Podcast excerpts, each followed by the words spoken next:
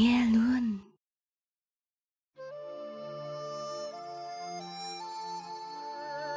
Đối với nhiều người, hạnh phúc của họ mang tên vật chất, tiền tài, danh vọng.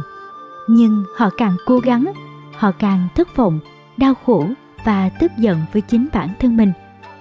Có phải hạnh phúc không bắt nguồn từ những thứ phù du ấy? Chúng ta đã làm gì để đón nhận hạnh phúc một cách trọn vẹn? Ngay sau đây, một nhà sư, một vị triết gia có ảnh hưởng lớn trong lĩnh vực Phật giáo sẽ hướng dẫn bạn đi tìm đáp án thật sự của hạnh phúc đời mình. Tên sách: Bàn về hạnh phúc, hướng dẫn phát triển những kỹ năng sống quan trọng nhất. Cuốn sách sẽ dẫn lối cho bạn tìm đến trạng thái hạnh phúc thật sự, một cảm xúc hạnh phúc dài lâu, an yên và trọn vẹn. Tác giả Matthew Ricard đã từ bỏ công việc nghiên cứu về di truyền học tế bào để trở thành một tu sĩ Phật giáo. Ông đã dành hơn bốn mươi năm tu tâm thiền định và viết sách. Cuốn sách này chính là một trong số những tác phẩm bán chạy nhất của ông. Tác giả mang đến chiếc chìa khóa mở cánh cửa hạnh phúc mà chúng ta vẫn kiếm tìm. Ông đưa ra những triết lý về hạnh phúc dưới góc nhìn Phật giáo đầy nhân văn. Chúng ta hãy cùng tìm hiểu ngay sau đây nhé. Phần một. Hạnh phúc thực sự là một trạng thái tinh thần dài lâu mà mỗi người phải chủ động vun đắp. Bạn có cảm thấy hạnh phúc không? Thật thú vị, câu trả lời của bạn lại phụ thuộc vào nơi bạn sinh sống. Thực tế, có một khoảng cách lớn trong quan niệm về hạnh phúc giữa phương Tây và phương Đông, đặc biệt là trong tư tưởng Phật giáo. Nhiều người phương Tây cho rằng hạnh phúc là một cảm giác nhất thời. Niềm hạnh phúc phụ thuộc vào hoàn cảnh, vượt ra khỏi khả năng kiểm soát của họ. Một người phương Tây sẽ hạnh phúc khi thi cử thành công, chiến thắng trong trò chơi nào đó, hoặc gặp gỡ một ai đó dễ thương. Hạnh phúc không nên bị giới hạn trong những khoảnh khắc thoáng qua. Thực tế, hạnh phúc là một cảm xúc sâu sắc hơn thế. Cảm xúc này đi cùng với một trạng thái tâm lý lành mạnh. Đó là khi bạn không bị áp lực bởi quá khứ và kế hoạch tương lai. Với bạn, điều quan trọng duy nhất là hiện tại. Vì vậy, để được sống hạnh phúc trọn vẹn, bạn hãy luôn duy trì cảm giác an yên trong trái tim mình. Cách tiếp cận này chính là một tư tưởng của Phật giáo. Giáo lý nhà Phật cho rằng khi con người rũ bỏ những cảm xúc tiêu cực, đấy là lúc ta đạt được trạng thái hạnh phúc sâu sắc và bền vững. Các nghiên cứu cho thấy cơ hội đón nhận hạnh phúc không nằm ở yếu tố gen mà do chính ta tự mình nắm giữ. Vì vậy, bạn hãy chủ động đi tìm hạnh phúc. Cách bạn suy nghĩ, sống và nhận thức về thế giới xung quanh sẽ ảnh hưởng lớn đến sức khỏe về mặt tinh thần của chính bạn. Bạn càng chủ động đón nhận những điều tích cực, bạn sẽ càng hài lòng, vui vẻ và trở thành một người hạnh phúc. Có thể rất khó để chúng ta thay đổi thế giới, nhưng thay đổi cuộc sống của chính mình trở nên hạnh phúc hơn là điều bạn có thể làm được. Phần hai. Hạnh phúc bắt nguồn từ bản thân bạn, không phải từ thế giới bên ngoài. Bạn không thể dùng tiền mua hạnh phúc. Thực tế, các yếu tố bên ngoài ít có tác động đến hạnh phúc của bạn. Sự giàu có hay địa vị xã hội chỉ chiếm một phần nhỏ trong hạnh phúc của bạn mà thôi. Hạnh phúc cũng sẽ vượt ra khỏi tầm với nếu cảm xúc đó bị phụ thuộc vào người khác. Ham muốn của con người là vô hạn, nhưng những điều chúng ta có thể kiểm soát lại rất hạn chế. Một ví dụ điển hình là tình yêu. Bạn không thể đảm bảo một nửa kia sẽ luôn yêu bạn. Vì vậy, nếu hạnh phúc của bạn phụ thuộc vào tình yêu từ người đó, bạn sẽ tự làm bản thân thất vọng và đau khổ mà thôi. Mọi người thường nghĩ rằng họ phải sở hữu mọi thứ mình muốn thì mới hạnh phúc. Cuối cùng, khi đã đạt được tất cả, họ vẫn không cảm thấy hạnh phúc. Các nhà tâm lý học gọi hiện tượng này là máy chạy bộ cảm xúc. Chúng ta sử dụng máy chạy bộ đổ mồ hôi và dùng hết sức lực, nhưng kỳ thực chúng ta chẳng dịch chuyển được chút nào.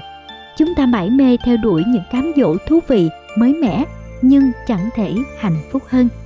Một người có thể phấn khích khi mua chiếc xe mới, niềm vui đó sẽ nhanh chóng bị thay thế bởi cảm xúc ham muốn khi mẫu xe mới hơn xuất hiện. Nếu bạn cứ tìm kiếm hạnh phúc từ yếu tố bên ngoài thay vì tập trung vào nội tâm của mình, bạn sẽ sống mãi trên chiếc máy chạy bộ đến suốt đời. Dựa dẫm vào những thứ tạm thời như vật chất, danh vọng chẳng giúp bạn hạnh phúc lâu dài. Bạn nên coi những thứ phù du này là bước đầu tiên để cảm thấy bình an và thanh thản. Hạnh phúc thực sự là trạng thái hạnh phúc trong nội tâm. Khi đó, bạn chẳng còn đau khổ dù thất bại hay sai lầm. Một cuốn nhà văn trong quá khứ đã viết về chân lý này. Khi bạn có một đời sống nội tâm hạnh phúc, thì dù bạn ở sau song sắt ngục tù cũng chẳng hề hấn gì. Phần ba. Hạnh phúc khác với niềm vui. Muốn được hạnh phúc thực sự, bạn phải hiểu hạnh phúc là gì. Sau đó, bạn hãy đi tìm những điều khơi nguồn hạnh phúc. Nhiều người vẫn nhầm lẫn rằng hạnh phúc chính là niềm vui, nhưng không phải vậy. Niềm vui có vẻ là con đường nhanh nhất và dễ dàng nhất để tìm đến hạnh phúc. Tuy nhiên, niềm vui chỉ là cảm xúc nhất thời, xuất hiện trong một số trường hợp nhất định. Một trải nghiệm tuyệt vời có thể biến thành không vui không buồn chỉ sau giây lát, thậm chí gây khó chịu cho bạn. Chẳng hạn, một bữa ăn ngon chỉ thú vị đến một cấp độ nhất định. Nếu bạn ăn quá nhiều, bụng của bạn sẽ khó chịu và bạn sẽ chẳng còn vui vẻ nữa. Rất nhiều người tin rằng sự giàu có hay danh tiếng sẽ mang lại mọi thứ họ mong muốn. Tuy nhiên, chúng chỉ khiến họ hài lòng trong thời gian ngắn, rồi họ lại tiếp tục tìm đến những mục tiêu khác. Ngay cả việc trúng xổ số cũng chẳng thể thay đổi niềm hạnh phúc của một con người. Cảm giác vui sướng cực độ chỉ diễn ra tạm thời. Con người sẽ nhanh chóng trở về với trạng thái ban đầu. Bạn theo đuổi những ham muốn càng hấp dẫn, bạn càng dễ thất vọng. Có nhiều người tìm kiếm cảm giác vui vẻ thì những hoạt động bên ngoài như là xuống phố mua sắm, uống rượu, bia hoặc sử dụng ma túy. Những thứ đó chỉ khiến họ tự cô lập bản thân và sợ hãi chính họ mà thôi. Quá trình này gây ra hiện tượng trầm cảm nghiêm trọng ở các nước phương Tây. Cuộc sống sẽ trở nên vô nghĩa khi bạn đánh mất sự kết nối bản thân và thế giới xung quanh. Phần bốn. Hạnh phúc giúp giải phóng con người khỏi những đau khổ trong cuộc sống.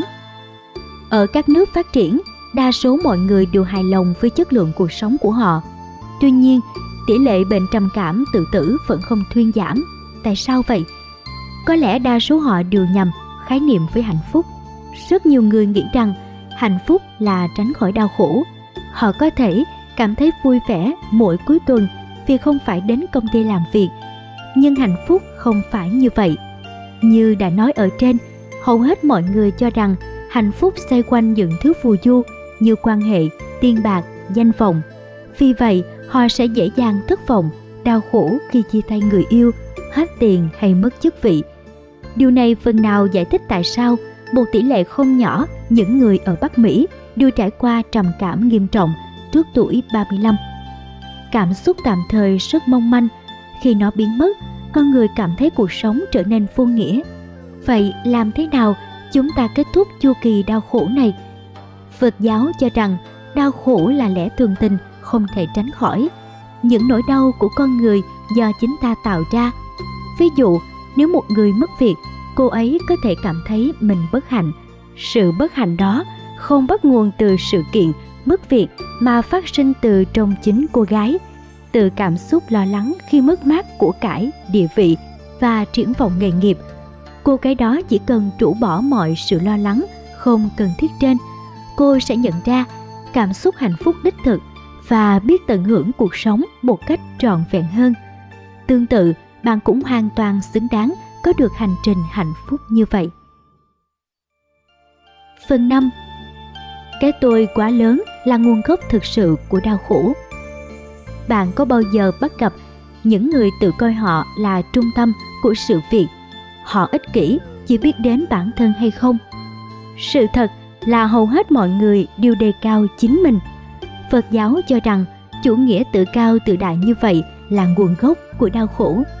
Phật dạy rằng chúng ta có hai cái tôi, một cái tôi bản năng, còn một cái tôi do chính ta tưởng tượng ra. Cái tôi quá lớn dễ gây ra xung đột. Bạn có thể tự cho rằng mọi người xung quanh ngưỡng mộ, tôn thờ bạn, nhưng đó chỉ là suy nghĩ của bạn mà thôi. Bạn tưởng tượng ra điều đó bởi bạn muốn được mọi người nhìn nhận và đánh giá cao. Nhưng rồi, cái tôi tưởng tượng lại dễ dàng trở thành tính cách chính của bạn. Khi đó, bạn sẽ quy lương lại với bất cứ điều gì khác với tưởng tượng tốt đẹp của bạn. Bạn chỉ tập trung vào điều làm mình hài lòng mà thôi. Cái tôi khiến chúng ta tùy tiện áp đặt định kiến của mình lên mọi người và thế giới xung quanh. Thói quen này khiến ta đánh giá một người tốt hay xấu chỉ dựa trên một tính cách của người đó. Cái tôi của bạn rất bướng bỉnh. Một khi bạn đã đánh giá thứ gì, bạn khó suy nghĩ theo cách khác được. Khi khoảng cách giữa thế giới thực và quan niệm từ cái tôi của bạn ngày càng cách biệt, vấn đề sẽ trở nên nghiêm trọng hơn. Một ngày nào đó, cái tôi của bạn chùn bước và tan vỡ, sự tự tin của bạn cũng biến mất. Khi đó, thế giới sụp đổ trước mắt bạn, bạn chỉ còn lại thất vọng và đau khổ mà thôi. Phần sáu. Giải phóng bản thân khỏi cái tôi của chính bạn. Cái tôi quá lớn sẽ dẫn đến bất hạnh. Đó là lý do tại sao bạn bắt buộc phải xóa bỏ cái tôi mù quáng đó. Một người chỉ tin vào những gì mình tự tưởng tượng thì sẽ làm bất cứ điều gì để tưởng tượng đó được mọi người công nhận. Người đó sẽ làm mọi thứ để đạt được mục đích. Những người như vậy thường quá coi trọng những lời ca ngợi và sự công nhận của mọi người xung quanh. Theo tư tưởng Phật giáo, phong thái tự tin thật sự và cảm xúc an yên trong nội tâm chỉ xuất hiện khi không còn cái tôi. Cái tôi mà bạn tưởng tượng quá mong manh, không đủ để ta tin cậy, dựa dẫm. Khi bạn quá đề cao bản thân, bạn sẽ tự khiến mình thất vọng và sụp đổ nếu mọi thứ trở nên tồi tệ. Vì vậy, bạn phải rũ bỏ cái tôi đó. Rũ bỏ cái tôi quá lớn ấy sẽ giúp bạn hạn chế những tổn thương. Bạn sẽ được tiếp thêm sức mạnh nội lực và hướng tới hạnh phúc đích thực. Khiêm tốn là một con đường khác dẫn đến hạnh phúc. Bạn hãy thừa nhận giới hạn của bản thân. Khi bạn khiêm tốn, bạn dễ dàng được mọi người công nhận hơn. Lúc đó, bạn đủ tỉnh táo nhìn nhận, đánh giá cuộc sống và tránh khỏi đau khổ thất vọng.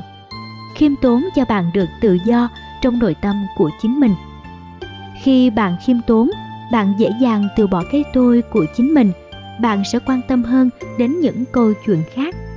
Bạn không còn coi mình là trung tâm, không còn ích kỷ, chỉ biết đến mình. Bạn sẽ biết thấu hiểu nỗi đau khổ của người khác. Đó là sự an yên trong nội tâm, một cảm xúc hạnh phúc, bình yên. Phần bảy.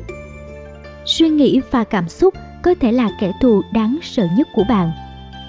Suy nghĩ và cảm xúc có thể là người bạn tốt nhất, cũng có thể trở thành kẻ thù đáng sợ nhất của bạn. Thật vậy, đau khổ thường nảy sinh từ suy nghĩ của chúng ta. Trong chiến tranh, tỷ lệ trầm cảm và tự tử rất ít, bởi con người chẳng còn thời gian suy nghĩ điều gì khác, họ chỉ quan tâm đến nền hòa bình dân tộc mà thôi. Khi cảm thấy thế giới quanh bạn sụp đổ, bạn sẽ cho rằng mọi thứ đang chống lại bạn. Bất kỳ ý nghĩ nào dù chỉ thoáng qua cũng có thể trở thành nguồn gốc của sự đau khổ. Vì vậy, sau khi chia xa người mà mình yêu thương, con người dễ giận dữ hoặc tuyệt vọng với những điều nhỏ nhặt hàng ngày. Trong thời điểm khó khăn, chúng ta hay suy nghĩ tiêu cực. Tuy nhiên, những suy nghĩ đó không hề đúng với thực tế chút nào. Bạn hãy thử suy nghĩ về cuộc tình đổ vỡ của mình. Có lẽ lúc đầu bạn hoàn toàn căm ghét người kia, nhưng sau một thời gian, bạn có thể nhận ra rằng mình đã quá tập trung vào những điều tiêu cực về người đó. Chúng ta càng tập trung vào những cảm xúc tiêu cực, ta càng dễ dàng mất kiểm soát. Ví dụ, nếu bạn dễ nổi cơn thịnh nộ bất cứ khi nào tức giận, thì hành động này sẽ trở thành thói quen. Thậm chí, bạn sẽ dễ mất bình tĩnh dù trong những tình huống nhỏ nhặt nhất. Phần tám. Hãy học cách vượt qua những suy nghĩ và cảm xúc tiêu cực để hướng tới sự bình yên trong tâm hồn. Nếu bạn không thể kiểm soát cảm xúc của chính mình, chúng sẽ dễ dàng kiểm soát bạn. Phật giáo cho rằng những cảm xúc đối lập nhau không thể tồn tại song hành. Chẳng hạn, chúng ta có thể dao động giữa yêu và ghét, nhưng không thể cảm nhận chúng khi ở cùng một người, cùng một thời điểm. Do đó, bạn có thể dần dần xóa tan sự ghét bỏ và những cảm xúc tiêu cực khác. Bạn có thể học cách yêu thương và vị tha. Những suy nghĩ tích cực sẽ trở thành điều thuốc giải độc, xua tan sự tiêu cực trong cuộc sống của bạn. Những suy nghĩ tích cực chính là nguồn gốc duy nhất của hạnh phúc bền lâu thực sự. Tuy nhiên, nếu bạn cứ cố kìm hãm cảm xúc tiêu cực, chúng sẽ bùng nổ. Sự kìm nén tạo ra nhiều bất hạnh hơn. Vì thế mỗi người cần học cách thừa nhận sự tồn tại của những suy nghĩ tiêu cực và thấu hiểu nguồn gốc phát sinh vấn đề. Sau đó, bạn chọn cách khắc phục sự tiêu cực để chúng biến mất thực sự. Lúc này bạn sẽ nhận ra rằng những sự tiêu cực kia thật chẳng đáng bận tâm. Khi bạn thấy mình bị ám ảnh bởi những cảm xúc tức giận, hãy bình tĩnh nhìn lại. Rốt cuộc, đó chỉ là một trạng thái đau khổ tạm thời. Bạn cần tách khỏi cơn giận dữ đó để không nóng giận mất khôn. Mỗi khi bạn vượt qua được những cảm xúc tiêu cực này, bạn đã chiến thắng chính mình. Bạn càng chứng minh bản thân xứng đáng có được hạnh phúc trọn vẹn.